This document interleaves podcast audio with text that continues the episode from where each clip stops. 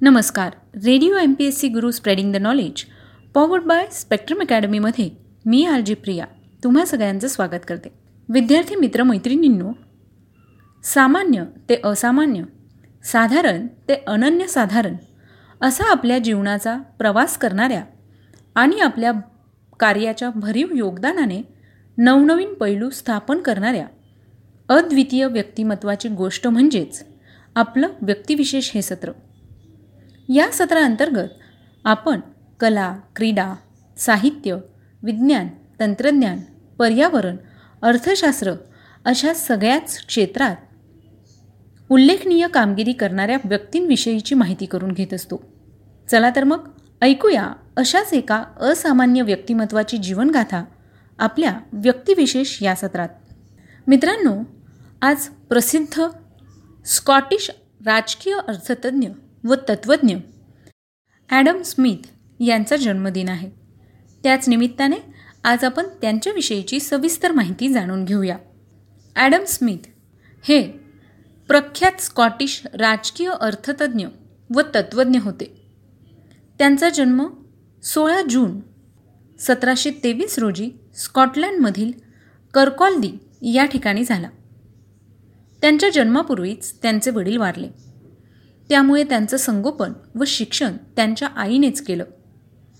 सुरुवातीच्या शिक्षणानंतर ते ग्लासोगो विद्यापीठात शिकत असताना त्यांच्यावर फ्रान्सिस हॅशसन या शिक्षकांचा प्रभाव पडला. ॲडम स्मिथ यांनी त्यांच्या हाताखाली नैतिक तत्त्वज्ञानाचा तीन वर्ष अभ्यास केला व नंतर ऑक्सफर्डमधून पदवी घेतली आणि परत कॅरकॉल दिला ते परतले. अभ्यासाबरोबर त्यांनी आपल्या इंग्रजी साहित्यावर व्याख्याने दिली. पुढे ते एडिंबरोला गेले. तिथे त्यांची सतराशे अठ्ठेचाळीस साली डेव्हिड ह्यूमशी मैत्री झाली. ग्लासगो विद्यापीठात स्मिथची तर्कशास्त्राचा प्राध्यापक म्हणून नेमणूक करण्यात आली होती. सतराशे एक्कावन्नमध्ये त्यांची प्राध्यापक म्हणून नेमणूक झाली. तर सतराशे बावन्नमध्ये नीतिशास्त्राचे प्राध्यापक म्हणून ॲडम स्मिथ अध्यापन करू लागले. त्यांचा the theory of moral sentiments हा ग्रंथ सतराशे एकोणसाठ साली प्रसिद्ध झाला. त्यामध्ये त्यांची ग्लासगो विद्यापीठात नीतिशास्त्रावर दिलेली व्याख्याने समाविष्ट होती. काही कालावधीनंतर ॲडम स्मिथ यांनी प्राध्यापकी पेशा सोडला व ते शिक्षक म्हणून काम करू लागले. सतराशे चौसष्ट ते सहासष्ट या कालावधीत ते आपल्या शिष्यांबरोबर युरोपभर फिरले. ते आपल्या शिष्यांबरोबर युरोपभर फिरले व या प्रवासात त्यांची फ्रान्समध्ये आन ट्युर्गो ॲलेमबर्ट आंड्रे मॉले हॅल्वेस्टियस फ्रान्सा क्वेझ डेनिस दिद्रो जॅक्विस नेकर या विचारवंत अर्थशास्त्रज्ञांशी ओळख झाली. यानंतर पुन्हा ॲडम स्मिथ कॉर्किल्सला परत आले. पुढील नऊ वर्ष आपल्या ग्रंथनिर्मितीत त्यांनी घालवली. त्यानंतर सतराशे शहात्तर साली ॲडम स्मिथ यांचा and inquiry into the nature and causes of the wealth of nations हा ग्रंथ प्रसिद्ध झाला. या ग्रंथामुळे त्यांना प्रसिद्धी मिळाली. त्यांची स्कॉटलँडमध्ये कमिशनर ऑफ कस्टम्स या पदी त्यांना नियुक्ती मिळाली. एडिंबरोमध्ये रॉयल सोसायटीची छात्रवृत्तीसुद्धा त्यांना सतराशे चौऱ्याऐंशी साली मिळाली. त्यानंतर त्यांनी लंडनमध्ये काही काळ बेंजामिन फ्रँकलिनच्या सहवासात घालवला. ॲडम स्मिथ यांच्या ग्रंथातील विवेचन हे श्रद्धा समजुतींवर आधारित होते. स्मिथ यांची तात्विक भूमिका आणि आर्थिक दृष्टिकोन ह्यावर ह्यूमचा प्रभाव होता. तर टक्करच्या व्यापार उद्योगधंदे कर आकारणी यांसारख्या विविध विषयांवर लिहिलेल्या निबंधातून स्मिथ यांनी अनेक कल्पनांचे ऋण घेतले. ॲडम स्मिथ फर्ग्युसन या स्मिथ पूर्वीच्या लेखकाने सांगितलेल्या कर आकारणीच्या तत्वांवरूनच स्मिथ यांना त्यांच्या कर कसोट्यांची कल्पना सुचली होती. वेल्थ ऑफ नेशन्स या स्मिथ यांच्या ग्रंथात ऐतिहासिक तपशील आणि तत्संबंधीच्या शिफारशी यांचं मिश्रण आहे. कोणत्याही देशाची आर्थिक प्रगती ही उपभोग्य वस्तू व त्यांचे विविध प्रकार आणि पुरवठा यांवर अवलंबून असते. कोणत्याही देशाच्या अधिकाधिक विकासासाठी मुक्त व्यापार आवश्यक आहे. कारण अशा व्यापारामुळे अनेक वस्तूंची निर्मिती होते. त्यांनी वेल्थ ऑफ नेशन्स या ग्रंथाद्वारे तत्कालीन आर्थिक जीवन हे शब्दरूपाने साकारले होते. विश्लेषणाच्या दृष्टीने पाहता वेल्थ ऑफ नेशन्स हा ग्रंथ त्याच्या शीर्षकाप्रमाणेच खरोखरच देशाच्या संपत्तीच्या स्वरूपाची आणि कारणांची मीमांसा करणारा ठरला हो होता. संपत्तीचे उगमस्थान म्हणून श्रमाचे महत्त्व विशद करून ॲडम स्मिथ यांनी विवेचनास प्रारंभ केला आणि त्यानंतर श्रमविभागणीच्या तत्वाची चर्चा केली होती.